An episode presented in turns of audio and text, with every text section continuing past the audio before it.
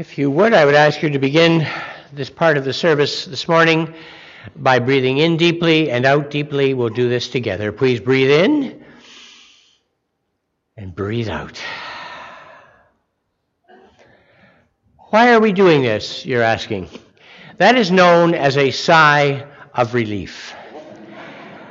You see, when I was looking at this passage from Acts earlier in the week, I realized that it is far more complex than it seems on the surface. It appears to be just a simple, straightforward story, but it's not.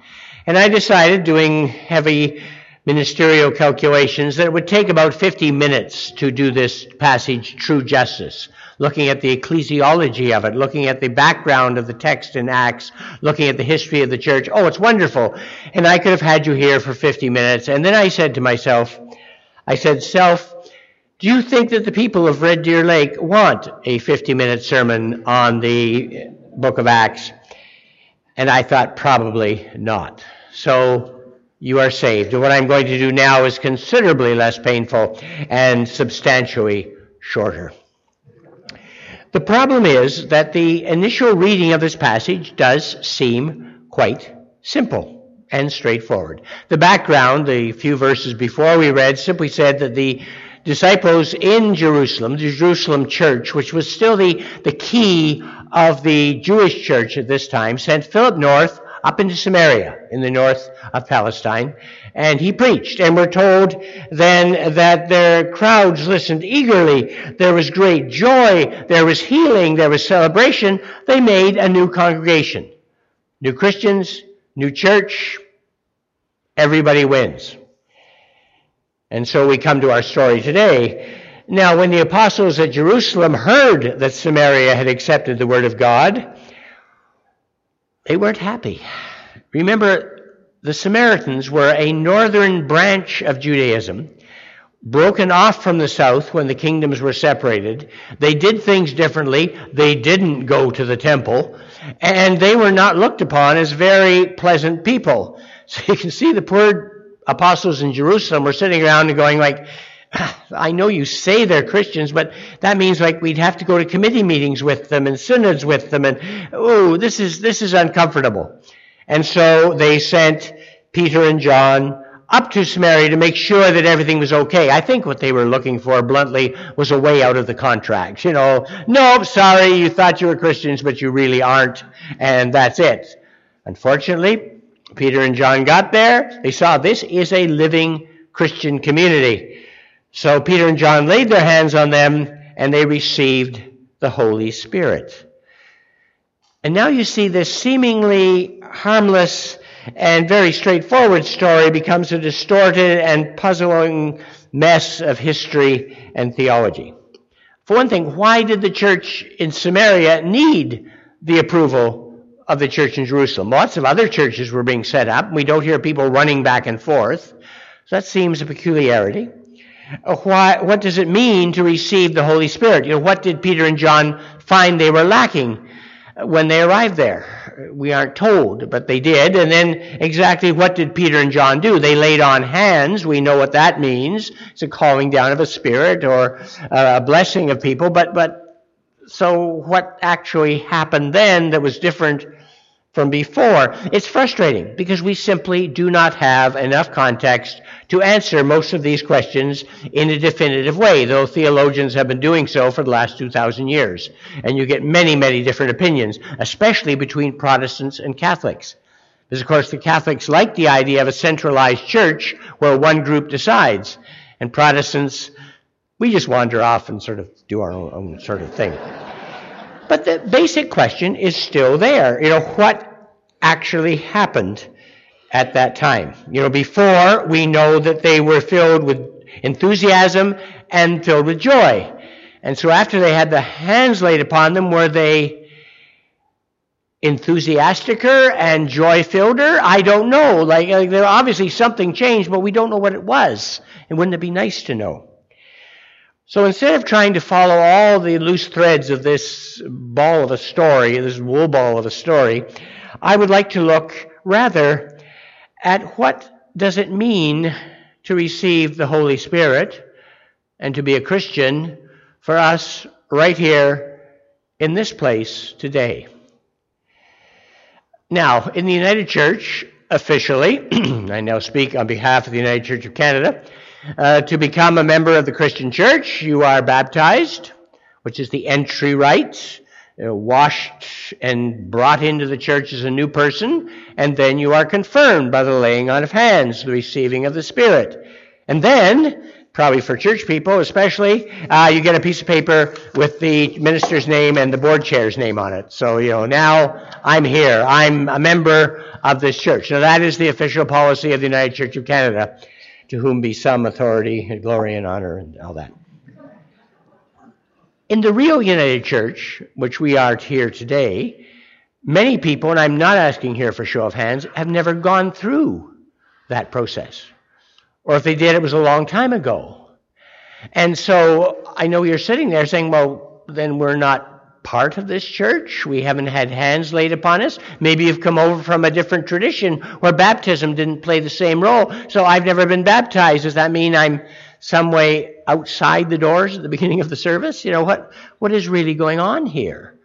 Uh, do we believe in receiving the Holy Spirit? And if we do, how does it happen? And maybe the most important question for most people is the very simple question and how do I know if I've got it? Because that would be a, a good thing to know.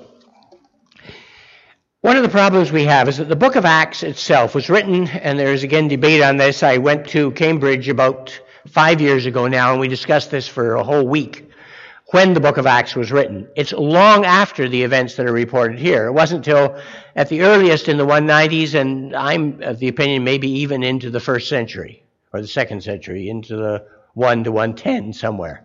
So it was written a long time after things like this were actually happening. So to say this is historical, maybe looking at events through a, an improper filter. Paul, Paul wrote when all this was happening.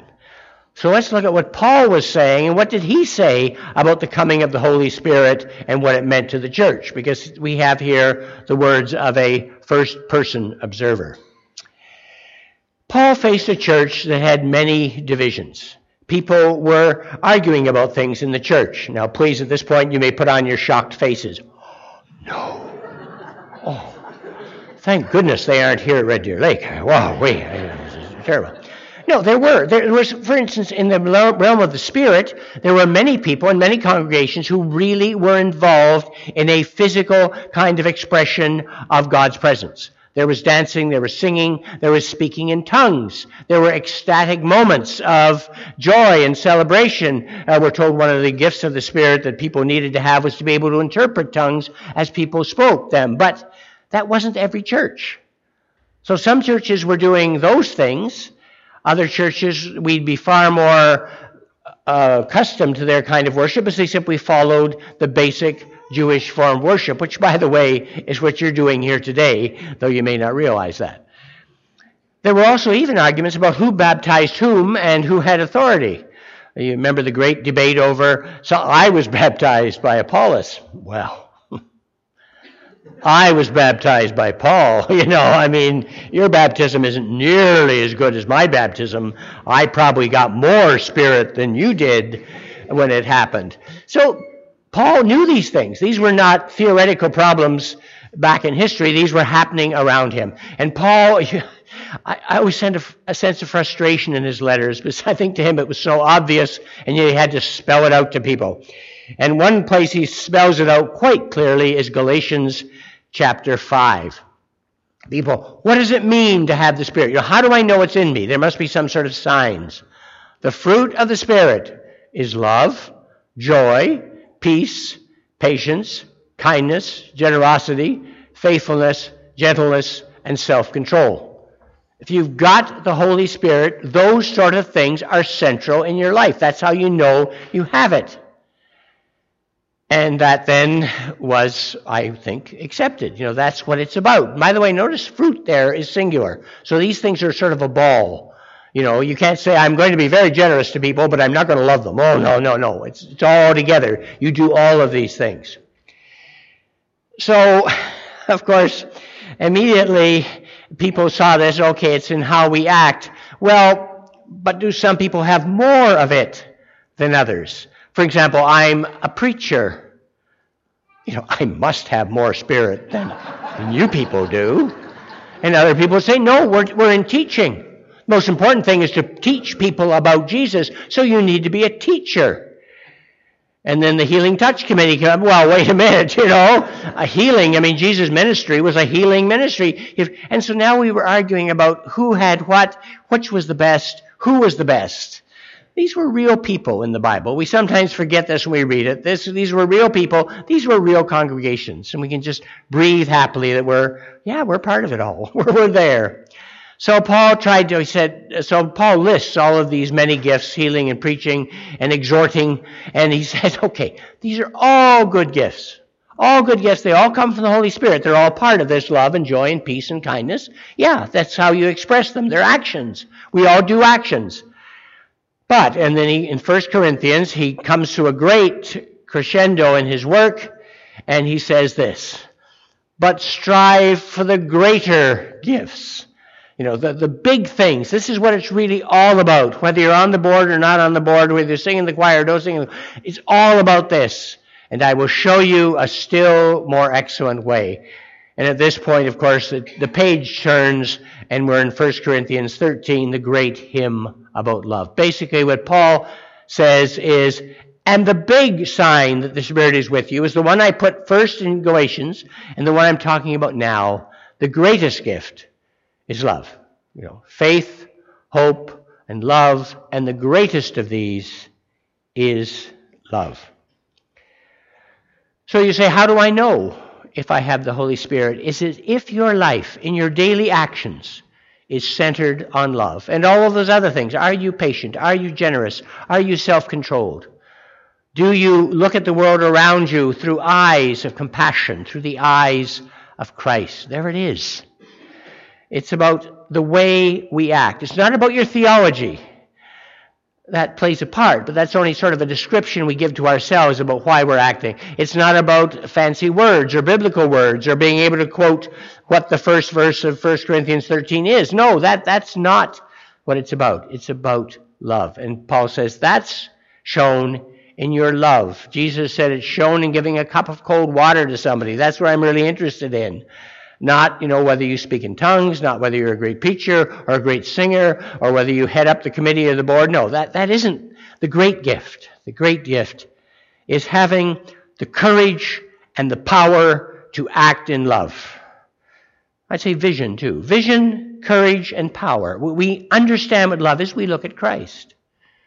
We have the courage to stand up and do something that may be loving, but maybe not particularly pleasant to everyone. And then we know from our hearts that we have the power to carry out those actions. By the way, that's an exact parallel to faith, hope, and love. Faith, God is with me. I, I have a vision of what the world is like. Hope, I have courage that when I take the step, and it's going to be a difficult one, I'm going to be okay. And power, which is really the power of love. So that's that's what it is. And I believe, as I said last week, that God nudges us all the time into these actions. I think we know deep in our hearts what's right because we've all, you know, not done that thing that we were asked to do. And, well, you know, I had good reasons. I, I did, and, but deep down, no. This is where stillness that we heard about earlier, this is where it becomes central. You know, we need that stillness where we say, all right, what am I supposed to be doing here? Uh, a good question is not what would Jesus do, because then we're looking at a person who lived in a very different society 2,000 years ago. It's what does the living Christ demand of us at this time? Same demands love, joy, peace, patience, kindness, generosity, faithfulness, gentleness, and self control. So when the idea comes to us, we can say, all right, it's in this, in this ball field. I believe in it. I see it. I can do it. The one thing that stops us usually, usually, is hesitancy, but sometimes we listen to a voice in our heads that we think is absolutely authentic. And then we end up way over here. Well, I shouldn't say over here as if you're not the authentic people. Uh, you know, and then we end up over here and we're saying, oh, you know, why did I do that? You know, it looked so good at the time. It sounded good. Uh, it sounded good when Bernice said so at the board meeting. We thought this was a great idea. Now, oh, no, we haven't done the right thing. And so, what do you do about that? Well, this is when the other great part of our faith comes, and that we're forgiven. See, that's, that's the given in all things. It means that there is no going off the road in Christ, because Christ is still with us and in us. The love, the peace, the hope, they're all still there. And we can say, well, maybe I shouldn't have eaten the three liters of ice cream after lunch. Maybe that wasn't a very good idea. But now I'm here. And now there's always another path to take. And this is what people fear. You know, if we make the wrong decision and we're off somewhere, then we're sort of lost. That's it. I've lost the strain. No, we're forgiven. William Weber said, The forgiveness and freedom in Christ means for the Christian that even though we may be wrong, even though we may be wrong, there is no reason to cop out. You know, I made a mistake. No, it's all bad. I'm just quitting. No, I made a mistake. Yep, I did. I'm forgiven. I'll do my best to make amends. I'll do my best to, to carry on. I'm going off in a new direction. God with me. And so we come to the understanding that the, the center of the Christian faith are those acts in which that love is shown. And they're centered here at this place. In faith and in hope and in love, we join together. See, here's where we declare our faith. We believe that God is alive and works somehow in the universe. That's why we come here. We have a vision of how that world should be. Our visions differ and we have to put them together. And sometimes, I said, sometimes we haven't got quite the right one, but we're trying, we're, we're striving to see how it would be if we really loved other people. And then we have power we as individuals and certainly as a congregation, as a church, as the church, have power to act and to change because we are in some way bound in the body of Christ, shown here with the bread and the wine. This is the moment when we receive the Holy Spirit. You may not feel a jolt of electricity come down your body. You may not jump up and speak in tongues. But you'll know here, as you stand here with other people and share, yeah, this is where it really begins. This is what it's truly all about. And I would ask then that the meal be brought in for us now at this time.